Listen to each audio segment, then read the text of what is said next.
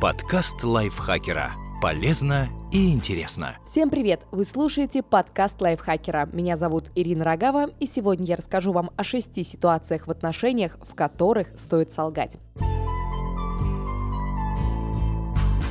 В некоторых случаях неправда поможет поднять настроение партнеру, не выйти за рамки этики или даже спасти вашу жизнь. Когда уходите от эмоционального насильника? Если вы приняли решение выйти из деструктивных отношений и готовите пути для отступления, врите на прополую. Ваша основная задача – усыпить внимание агрессора, чтобы начать откладывать деньги, собирать вещи, налаживать связи с людьми, которые помогут вынырнуть из этой бездны. В особенности стоит сдержаться, если вам под конец захочется выяснить отношения, хотя обычно у жертв эмоционального насилия на это нет ни сил, ни желания. Реакция агрессора непредсказуема, если он понимает, что жертва жертва срывается с крючка, и лучше быть живым и здоровым, чем правым и честным.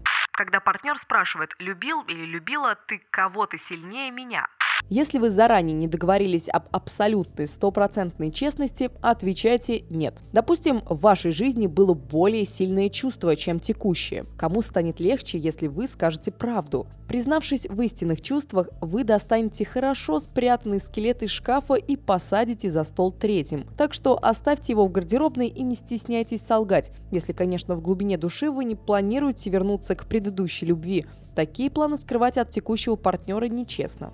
Когда готовите сюрприз? По закону подлости у человека, для которого готовят сюрприз, обостряются все чувства, появляется третий глаз и способность видеть сквозь стены. Словом, велик шанс, что он все поймет раньше времени. Поэтому, скорее всего, придется не просто врать на ходу, а соткать паутину лжи, чтобы сохранить сюрприз в тайне. Следите, чтобы неправда была не обидной, иначе рискуете потерять половинку до того, как доберетесь до дня X. Когда уходите от в целом неплохого человека. Помидоры вашей любви отцвели и завяли, и вы собираете сумки. Бывший партнер наверняка задается вопросом, что было не так. Не спешите вываливать на него весь список проступков. Вы уверены, что причина разрыва – его недостатки? Или просто вам удобно оправдать свой уход, обвинив бывшего возлюбленного во всех грехах? От хороших людей тоже уходят. Не сошлись характерами не просто дежурная причина расставания когда делаете комплимент, чтобы поднять настроение партнеру. Допустим, ваша девушка простудилась и из глянцевой красотки превратилась в красотку с распухшим носом и красными глазами. Фраза «ты выглядишь отлично» и не ложь вовсе, ведь у девушки есть зеркало, она знает правду. Это просто еще один способ рассказать о своей любви. Когда это не ваш секрет.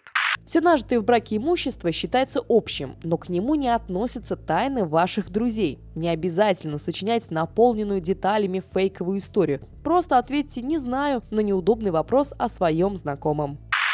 На вопрос, зачем вообще врать в отношениях, приведем комментарий психолога Адрианы Имш. В первую очередь нужно разобраться с определениями, говорит Адриана. Ложь – намеренное искажение информации или ее замена на другие факты. Отношения – это взаимодействие двух уважающих и любящих друг друга людей. Поэтому в случае с эмоциональным насильником речь не идет о лжи в отношениях, их уже нет. В других ситуациях важно, о чем договаривалась пара, есть ли в ней уважение и запрос на обратную связь в той или иной ситуации. Еще один момент – причина искажения фактов. Я боюсь ранить партнера или обманываю его в своих интересах. Если мы исходим из позиции отношений, доверия и договоренностей, то имеет смысл на них и опираться. Нравятся ли партнеру сюрпризы? И если нет, ну лучше их и не устраивать. Хочется ли мне с ним обсуждать, почему я от него ухожу? Наиболее удачный вариант – решать, нужно ли лгать или нет, исходя из отношений, которые есть на данный момент. В случае же, если отношения выстроены на манипуляциях, ложь в них уже есть, ее много, и она вряд ли во благо.